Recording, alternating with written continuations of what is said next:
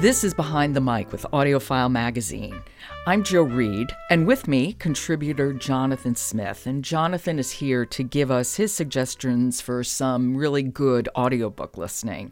And this seems like a, a really good time to sit back and listen to a good audiobook. Most of us can't go out, theaters are closed, movie theaters are closed, we're self isolating at home, and an audiobook can be exactly what we need right now. So, Jonathan, hello. How are you? I'm okay. How are you? I'm good, thanks, all things considered. Yeah. So, tell me, what are you suggesting? So, we're going to start, and this is in no way meant to be flip, but we're going to go back to another time when it was, you know, perilous. Uh, people were afraid, people were scared, people didn't know what was coming next. And this is the beginning of World War II as seen from the vantage of the English and in particular Winston Churchill. This listen is The Splendid and the Vile by Erik Larson. It's read by John Lee and Joe. well you know both of these people. Larson mm-hmm. as a phenomenal author and Lee as an amazing narrator. And this book lives up to any and all expectations. It's, it deals with really just the first year of Churchill as prime minister and to be honest, when I saw this was going to be one of the books we were going to talk about, I thought, really another book about Churchill. You know, A, he wrote thousands of pages in his own biography, but I was like, what was going to be new and different? How could this really capture our interest?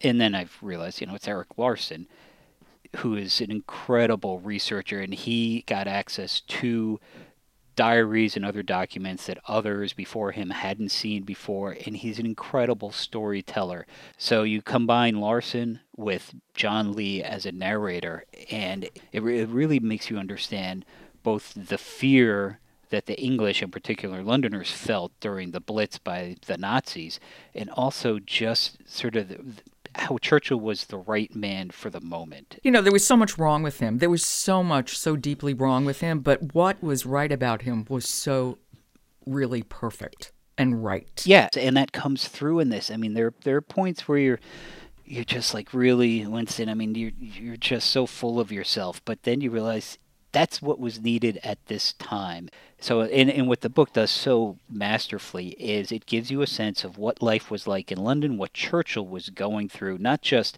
politically and in terms of the war effort, but also with his family, and then just how he was pleading, begging, cajoling, whatever he could do to try and get the Americans involved in the war, because he knew from day one that if the Americans didn't join the war effort, they would lose. You know, it was all hope was lost. And what we're going to listen to this clip is from the beginning of the book. This just sets the stage of Churchill taking the reins of Great Britain.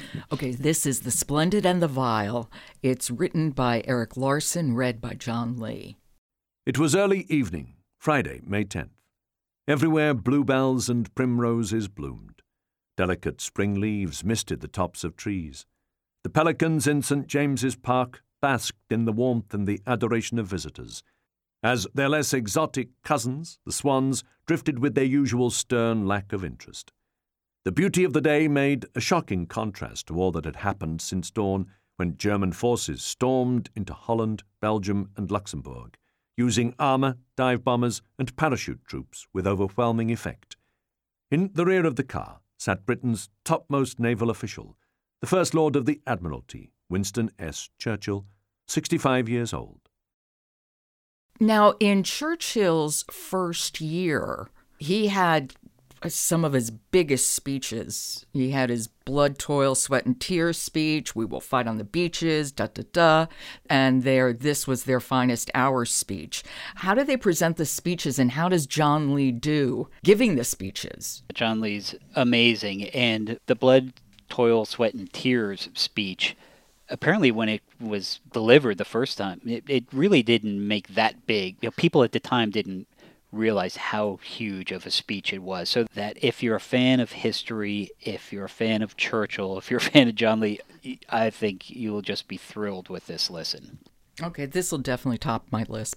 That was The Splendid and the Vile, a saga of Churchill family and defiance during the Blitz, by Erik Larson, read by John Lee. And Jonathan, I will talk to you tomorrow.